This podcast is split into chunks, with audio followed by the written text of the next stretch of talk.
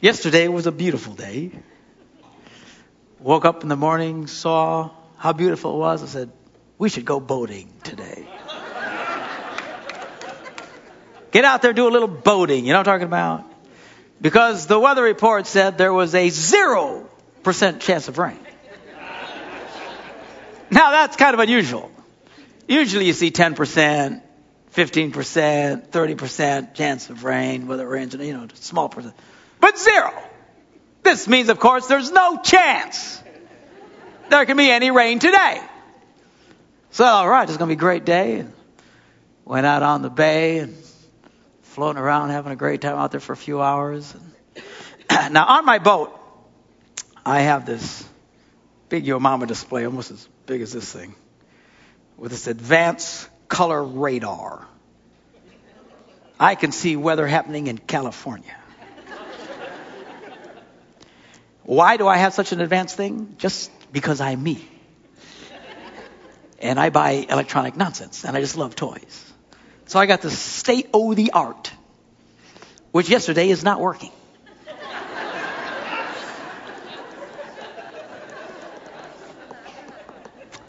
Because I didn't worry about it because there's 0% chance of any rain.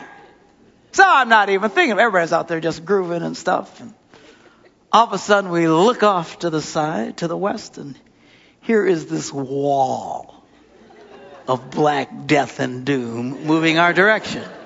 And I'm like, there's 0% chance. So we fire up the boat because all the other boaters are like, ah! So all these boats just fire up and we're all hauling tail trying to get back in. Now, in retrospect, it would have been smarter just to put the anchor down and ride it out and then go home when it was calm. But no, no, I'm going to beat it. so, so I'm roaring, and the waves, it starts to hit, and the waves are getting bigger and bigger, and pretty soon my grandchildren are flying around, and they're like, you know, like one of these uh, space things where they practice weightlessness, you know, no! because, because they're going, wee, wee! Yeah, they thought it was awesome. I'm like, ah! And there's like boats everywhere. I mean, we're just, you're supposed to be like 100 feet from each other, or whatever, but nobody cared at this point. It's like, just don't kill the next guy. And that thing hit, and it was not so much rain as one thing, but the wind. I mean, this is what knocked out, you know, power lines and did all the damage around her. So it hits the bay. And this wind's coming in 40, 50, 60 miles an hour, just as we are coming alongside Bird Island. You know, those of you who know the bay out there. It's called Bird Island because it's full of birds. And, uh, and it smells horribly. Just bird caca everywhere. It's quite dreadful. But uh, if you ever, ever need to clear your silences, just drive by Bird, Bird Island. Anyway, so, and of course there's rocks all around this thing. And suddenly this thing hits 50 mile an hour, are pushing the boat full speed ahead as I'm driving right into the rocks. And it's like, ah! And I mean, and I'm, I'm turning, I'm going like this, just trying to maintain here. We just missed that pile of rocks by feet. And my son said he closed his eyes, he was waiting for the crash. You know, real man of faith. But uh, anyway, so then and then we get past that, and of course now, I mean the waves are going crazy, rain you can't hardly see, and, I felt sorry for the guys in the little itty bitty boats. You know, they're like ah. Uh, a, a sailboat or two capsized. People are being thrown in the water. I mean, it's nasty. Now, I'm lousy at docking a boat when it's calm. You should see me in 50 mile an hour wind. I mean, this is, uh, we're trying to get in. ooh, at times I've got the boat full power in reverse, two engines, and it wouldn't move. That's how, it was crazy. It's amazing we didn't hit anything or kill anybody. Finally, we got it secured in there in the dock hands. We tied it down. It's like, all because there was 0% chance of rain. So anyway, the guys over in Stevens Point, you're up to 30% chance of rain today. You all may die. Anyway. I mean, if that's zero, man, I don't want to be around 30. Oh, heaven knows what's going to happen today. Weather people, they don't know jack. All right. Uh, we have uh, today 40 people from all the different campuses are going. Is that what all you guys are over here with the shirts? We all stand up. Oh, but these guys are all going down to Joplin, Missouri from our church.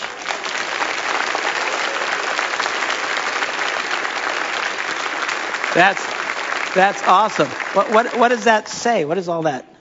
Take me an hour and a half to read it, and I feel like I'd be, be being inappropriate. I got to tell you at some point, or starting at all that. But uh, ordinary people doing extraordinary things, making extraordinary impact. Oh, very cool. That's our guys. Hallelujah. God bless you guys. Fabulous. You can sit down. All right. So they're going down there. Are you spending the whole week? Is that the deal? So they're taking off time from work and stuff like that, vacation time. These kids go down and going to help uh, some of the churches and stuff down there rebuild after all the tornadoes and stuff that went through there. That was so devastating. So we're glad that we can be a part of that. Boy, I tell you, you want to really be blessed. You want God to bless your life. Bless somebody else. You want God to bless your life. Bless somebody else. Do something for somebody else. It's life changing stuff. All right, now we are doing a series on faith. And uh, we'll be in this for several weeks. We've already been in it for a few weeks. We're reading from Hebrews, the 11th chapter, verse 6. And without faith, the Bible says, it's impossible to please God. Because anyone who comes to him must believe that he exists and that he rewards those who earnestly seek him. Now we're talking about faith. Kind of faith that changes stuff. Not faith like, gee, do you believe in God and that kind of ethereal faith. You know, if you don't believe in God, you know, we're leaving you in the dust on this deal. We'll have to work on that some other time, but at least you're here today. But we're talking about, not that, I'm talking about real faith that does something. That actually gets God to show up in your life and change your circumstances. Life changing faith. Circumstance changing faith. That's what we're talking about. Now notice it says, he rewards those who earnestly seek Him. Now I gotta tell you, I must admit, I am by nature a poor seeker, a looker of things. Just ask the redhead. I'll say, where's such and such? She says, it's in the cupboard. I'll open the cupboard and go, I don't see it. She says, move stuff around. Oh, there it is. You know, same way, someone tells me look in a room for something, I just stick my head in the room and go, I don't see it. And then she yells at me, which I deserve. But anyway, I am not a very good seeker. But when we're talking about seeking after God, he's not talking about opening the cover and going, I don't see anything. He's talking about moving stuff, moving things in your life, really seeking and chasing after him. Why? Because God loves it when we seek him. Deuteronomy, the fourth chapter says this, but if from there you seek the Lord your God, you will find him. Everybody say will. You will find him if you seek him with all your heart and with all your soul. In Lamentations, we read this The Lord is good to those whose hope is in him, to the one who seeks him. God loves it when you seek Him.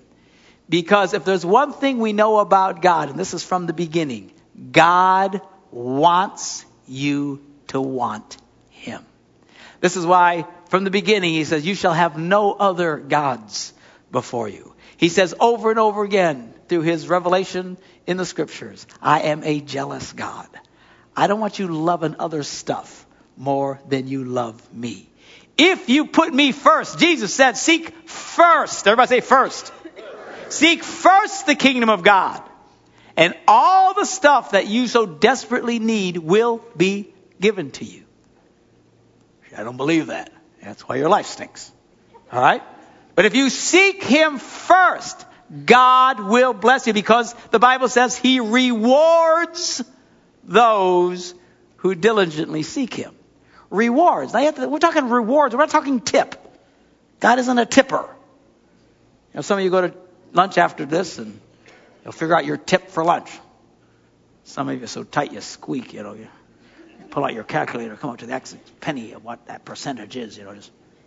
But God is not a tipper, He's a rewarder. He generously rewards those who seek. I'm talking about Ho Chi Mama, wow, I have been rewarded. Now there's two camps of Christians. There are those who are rewarded and those who don't seem to get rewarded. These people's lives seem to be unusually blessed. These people's lives suck. In fact, their complaint is everywhere they go, they hear this big sucking sound over their head. And they're always crying, oh, my life is so terrible. Because you're not getting rewarded. Why not? Because you don't seek. You don't seek. Remember, it's seeking after God, having faith in God that moves mountains. It's not crying, belly aching, and complaining. If crying, panicking, belly aching, and complaining brought miracles, man, we'd have more miracles than we could count. Everybody panics. Everybody freaks. Everybody cries. Everybody belly aches. Ah. Why doesn't God help me? Because you're a belly acher. Stop belly aching. Get into a place of faith and seek after God because God wants you to want Him. Now there's a difference between being needed and wanted. This is a very common complaint among couples.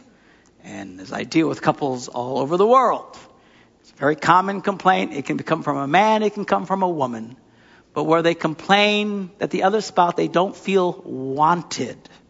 Oftentimes the other spouse replies, well, I do need you. He didn't say need. He said wanted. There's a difference between being needed, and at some level people like to be needed, I get that, but we're not talking needed. At some point, people desire to be wanted, desire to be changed, desire to be sought after. Um, that's the whole wedding vow. When you stand before the God in the altar and you say, I promise to cherish and take care of, and what you're saying is, I want this person. Can you imagine on your wedding day, ladies? The pastor looks at the guy and says, Do you cherish, want this, want this woman? He goes, Well, no, but I, I really need someone to cook for me. you know, and she, she, she cleans really well. I, I, I really want that. I need that. I need that. Well, you'd knock them over the head. Same with women. A lot of women can be just as guilty. A lot of guys, they complain. They don't feel wanted by their wives. They feel needed. She needs the paycheck. She needs me to fix things. She needs, but he doesn't feel very wanted by her. This is a kiss of death on relationships. You can need each other straight to divorce court. In fact, divorce court is finally figuring out how we're going to fix everybody's needs in the end. It's not need, the sense of being needed that helps people succeed. It's the desire to be wanted. God is no different. He wants to be wanted by you and by me. Oftentimes, we get more sidetracked about what we want than wanting God. We desire the gift more than the giver. You get into a place, you, I desperately need this gift. Oh God, I need this. A pastor pray for me. I need this gift. You're probably not gonna get it. Because you desire the gift more than you desire the giver of the gift. Remember when we started this, I read to you from that account in the New Testament where Jesus was up there praying with his disciples and all of a sudden Moses and Elijah shows up and they all say, oh, look at Moses and Elijah. This is awesome. Let's really celebrate this. And a cloud comes over and God says, this is my son. Listen to him. And they looked up. They only saw Jesus. The focus is about God, being focused on God. We, by nature, love to let our attention get to other things. We get more compassionate about and passionate about things than we do God. It's been a problem of the human condition since Adam and Eve fell in the garden. If this morning I had announced this last week, I got on the news and Channel 5 or whatever said this this week at Celebration Church, we actually are going to have on display a piece of the actual cross that Jesus was crucified on. We have it as all, and, and no one doubted it. It was in fact certified that this is actually a piece of the cross that Jesus died. Do you know this place this morning would be packed to overflowing. There would be so many, there would be cars streaming into here. People would be flying in from California and Oregon and every place else. And why? To see a thing connected to God. We get more excited about things. We could build a nice little shrine out here, you know. We, could have the cross shrine. And people would come for it. I'll tell you, people get crazy about this stuff. People get nuts if they burn a piece of toast and it has an image of Jesus on it. it's the toast with Jesus picture on it. And people come for miles. I say, I'm telling you, it's an insult to God. It's an insult to God. They won't come to seek after God. They won't come to celebrate God. They'll come to see something or touch something that maybe God touched because they love stuff more than they love God. I read to you the story of the Old Testament where Moses put the snake up on a pole, and if they got bitten by a poisonous snake, they look at the bronze snake and they'd be healed miraculously. And what did they do? They turned around and started worshiping the snake, made it into an idol. It's the nature of man. God is not pleased by such behavior. He wants to be wanted by you. Now, God so loves it when we seek after Him that He will often either allow or create, and I don't care which. Oftentimes Christians argue over this point of doctrine. I really don't care. It doesn't matter. Well, did God allow it or was it? Who cares? The bottom line is it's hitting the fan in your life.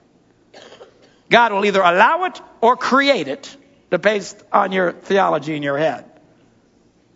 Bad things to happen for one reason to cause you to seek Him. Because God loves to play hide and seek. It's one of His favorite games.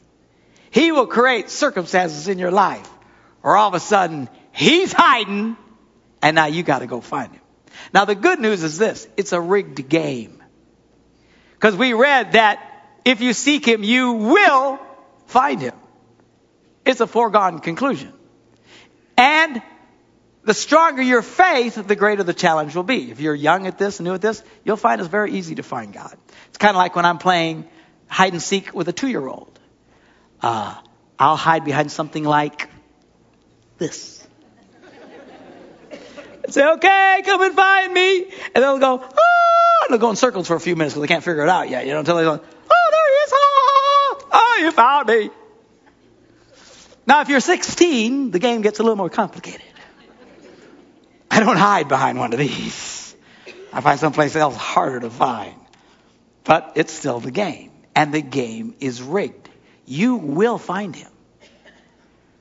Pastor, I can't find God. God's a million miles away. What's wrong? You're not looking. Because if you seek him, you will find him. He loves to play this game.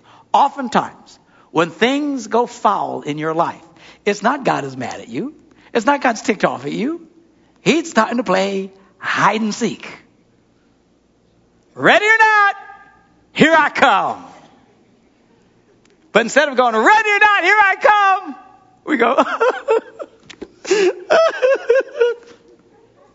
and we whine and we bellyache and we cry and we freak. God doesn't care about me. Now, sometimes circumstances go bad in your life because it's not hide and seek. Let's talk about this for a minute. It's called discipline. You don't hear many sermons about this, not a very popular subject. But the truth of the matter, we read about it in Hebrews, the 12th chapter. He says this, have you completely forgotten this word of encouragement? Yes, most people have. What word of encouragement? The one that addresses you as fathers, addressing his son. Here's the word of encouragement. My son, do not make light of the Lord's discipline and do not lose heart when he rebukes you. Because the Lord disciplines the ones he loves and he chastens everyone he accepts as a son. Endure hardship as discipline. God is treating you as his children. For what children are not disciplined by their father. Sometimes stuff goes wrong in your life because God's smacking you upside the head. Now then it's not a matter of hide and seek, it's about repenting. Okay? Now this is very foundational. We take communion every Sunday at Celebration Church. The one thing Paul says about communion, he says, before you take communion, before you take those things, you need to examine yourself. Where am I at? Think about your week last week. Were you mean? Were you a jerk? Were you getting mad and cursing when you should have been praying? What were you acting like? If you, if you look at your life and go, oh, and then there's a chance for repentance, a chance to ask God, forgive me, Lord, for get it right. You want to keep a short account of God. You don't want to get into the I'm going to kick your butt mode. Are you hearing me? And if you're a true Christian, God, if you don't repent, God will kick your butt. And I'm always, I'm stunned by people. You know, I've known people, past, we've known people like this for years, you know. Their lives are a disaster. They don't do anything right. They treat their family like garbage. They whine and complain and criticize the pastor all the time. They're just, ah. And then all of a sudden everything goes wrong in their life and they come and say, well, pastor, the devil's really attacking me. I was go, no, I don't think that's the devil. I think God's knocking you upside the head. These people who just never get it. They never get it. The first, when something really goes, the first thing I do is go, Lord, you know, where am I at? Are you trying to get my attention? Because God's a big boy and he can get your attention. Now, if you do that and you don't sense anything, it's a hide and seek game. Move on. God isn't going to hold out on you. And the times I've done that and it is God trying to get my attention right away, He'll remind me that I said that thing to that person, I was really mean about this, or I failed it, and then I just repent. You don't have to feel bad, just as Pastor Burt said, change. Don't feel bad, change. That's what repentance is. Change. Lord, forgive me. Okay, I'm going to watch out for that and that kind of thing. So there is that discipline part of it. But aside from that, assuming one is not under the discipline of the Lord, view circumstances as a big cue that it's time to play hide and seek. Now, if you're going to really play hide and seek with God, it usually involves two things. One of them extremely unpopular. But the two things are this fast and pray fast and pray. Now, if you don't know what fasting is, it's when you don't eat. Not a very popular subject. That means you go for a meal, no eating. Maybe you go for two meals, no eating. Some of you need to go all day, do a whole day of fasting, no eating. Just turning your heart to God and playing hide and seek. God, where are you? Or some of you need to go two, three days. Now, it's not very exciting and it can be very uncomfortable. But it's a way of telling your body to shut up so that you can focus on God. Focus, let your spirit come to life and get more sensitive as you play this hide and seek game with God. The good news is you will be rewarded. But a lot of people have never done that. And, and quite frankly, it, it is one of the Christian disciplines. It is a major Christian discipline. One that we've almost forgotten about because we live in a culture today where nobody wants to quit doing what feels good at any given moment. The idea of not doing something that feels good, just be talking about this, put the fear in some of your hearts right now. Because you're already not even hearing me, you're dreaming about cheeseburgers. Because, you know, it's getting close to 12, for heaven's sakes. Did he say ID? Did he say ID? Did he say ID? yeah, that's what I said. Don't eat. If it's time to play, you want God to show up in your life? You're having a hard time finding God? Shut it mouth. Quit going, ah, ah. Oh, Pastor, I need comfort food. That's not comforting. Comfort food is when you quit eating the food, get to a place of spirituality. So you just need to, I know a lot of you have never done, I bet you a whole lot of you have never done it because we, we don't talk about it much. Hardly anybody talks about it. Never done it. You need to do it. Especially if you're needing to find God to turn something around in your life. Stop eating. Skip a meal. You won't die. Truth is, a lot of us could use it. I speak from personal experience. you skip a meal, skip a day of eating. It won't kill you. Quite frankly, the health benefits are through the roof. But when you're hungry and you feel that hunger, let your heart cry out to God say, Lord, where are you? I know you're there. I need you get to a place of faith. Said, why would I do that? Because he rewards those who. Gen- See, the problem is we don't believe the premise. If you believe the premise, you do it. The problem is if you don't really believe God will reward you, then you're not going to do it. That's why it starts with that. You've got to understand God will show up and bless your life. God so wants to bless your life that everybody around you will go, Holy cow, what's with these people? Everything seems to go well with them. They do better when they shouldn't do better. They have more money than they should have. Things go, they always seem to get the best parking spaces. You know, they're, they're even protected when there's 0% chance of rain. what is it with these people? It's reward. It's God rewarding. God loves. You know, God is like a great big grandpa with lots of money. But he's a smart grandpa, unlike those of us who just like to give lots of money and spoil our kids. Because he'll only do it for your benefit. But he desperately wants to bless you. He wants to give you stuff. Do you know how many times Jesus said, Ask God. Ask God, go ahead. Come on. Ask him. Pray. He'll give you what you ask. He'll give you. You read, read the Bible. You don't read the Bible. You sit there and listen to me talk about the Bible. You think you read the Bible because you saw it up on a big fat screen for a few minutes. You actually read the goofy thing for heaven's sakes. Read the Bible. See what Jesus, he's always telling, come on, pray. God wants to give you stuff. God wants to. So, oh, I never have that. Well, because you don't seek Him. Jesus knows it's in God's nature. He wants to bless you. He grins from ear to ear when things are going good and great in your life. He wants to, re- he rewards us. If you believe that premise that God will reward, let's face it, people, if you knew beyond a shadow of a doubt that 30 feet under the ground out here is a block of gold, you'd get out there with a spoon. You would. How many of you only had a spoon? You know I had to go through 30 feet of dirt and rock. If you knew beyond a shadow of a doubt there was a block of gold, how many of you do it? I'd do it. Don't lie to me, you sinners. Raise your hands.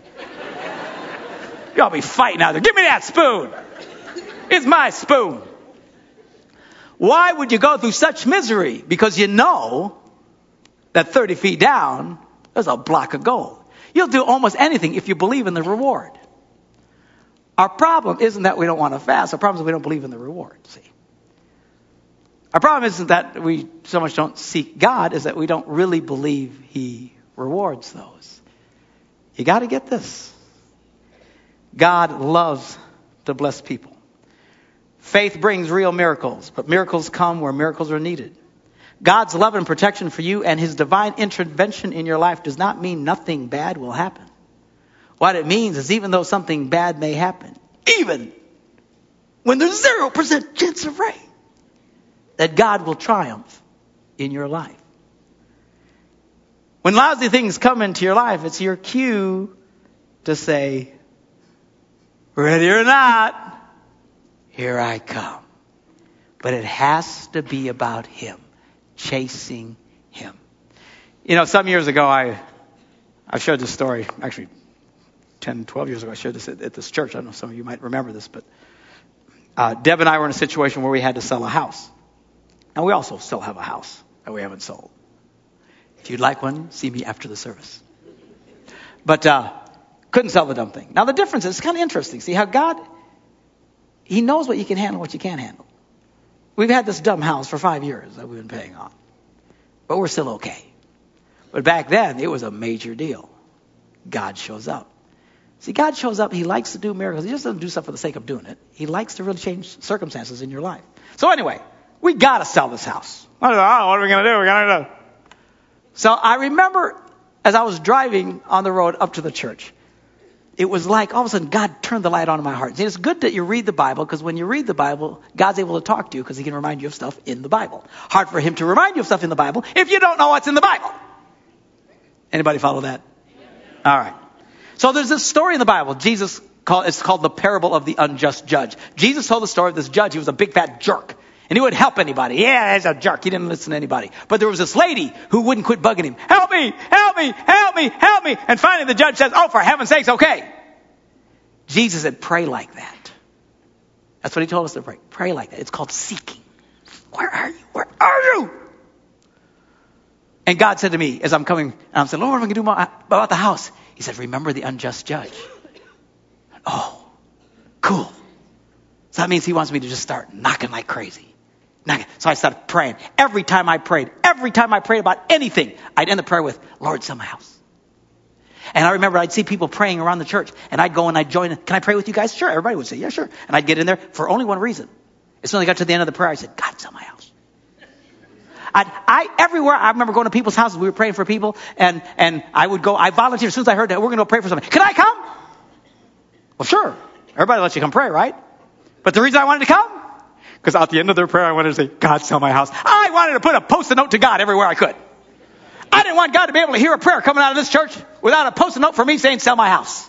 And I'm telling you, I am having a blast with this. I'm having so much fun. This is so cool. I just know God is getting bugged constantly every turn. God sell my house. God sell my house. God, I am having a blast. Finally, on the seventh day, the realtor calls us and said, this is amazing.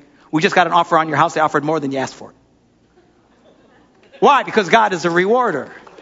Yeah, yeah, but wait, wait, wait, wait, wait, wait, wait, wait, wait, wait. As soon as I heard her say that on the phone, I felt disappointed.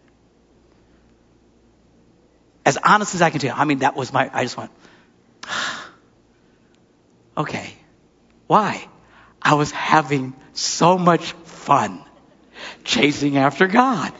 I made it a game. It was a riot. When the final was like, oh man, the game's over.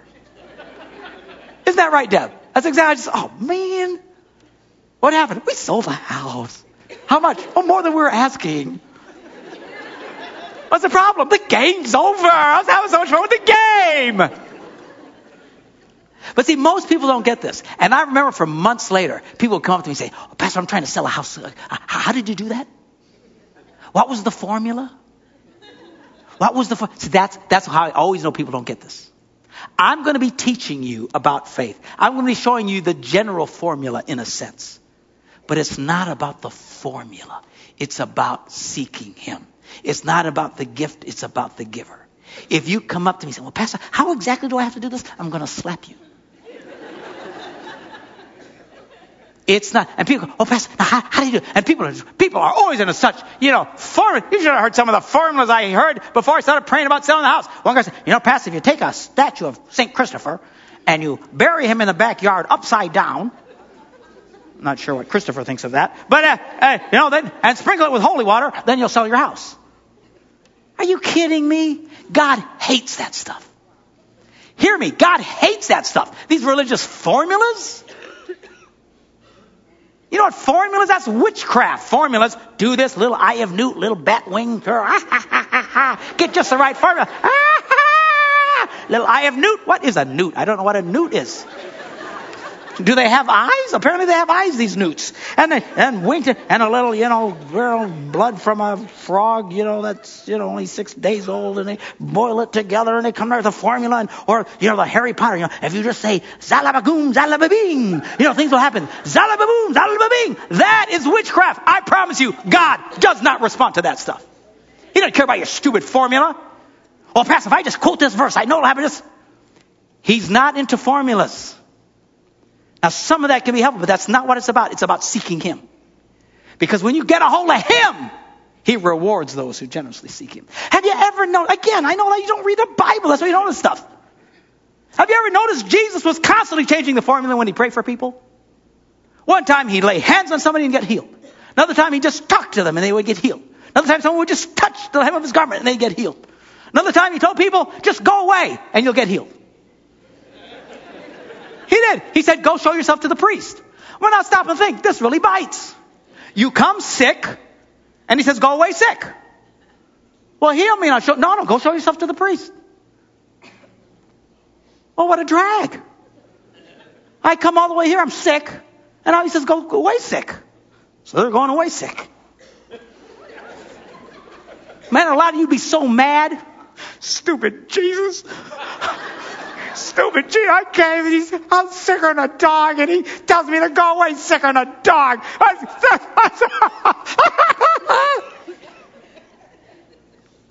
so they said, okay. So they go away sick and all of a sudden, on the way, the Bible says instantly they were healed. Whoa. One time, this guy comes was blind. And he lays hands on the blind guy. And he starts to see but he only started seeing partially. And then he laid hands on him again, and now he could see totally. Another time he changes the formula. Guy comes, he's blind, he takes mud, and he spits in the mud. and he makes mud spit. And he takes it and he puts it all over the guy's eyes and says, go wash your eyes. Do you think? Thanks for the mud. Blind guy putting mud on a blind guy. Who does that? What kind of, who, do, who does stuff like that? What a terrible thing to do. What, and he started washing his, and he opened his eyes, and he could see. He was constantly changing the formula. Do you know why? Because he knows us. If every time Jesus healed somebody, he made it spit mud, everywhere in America, churches this morning would have dirt up at the front.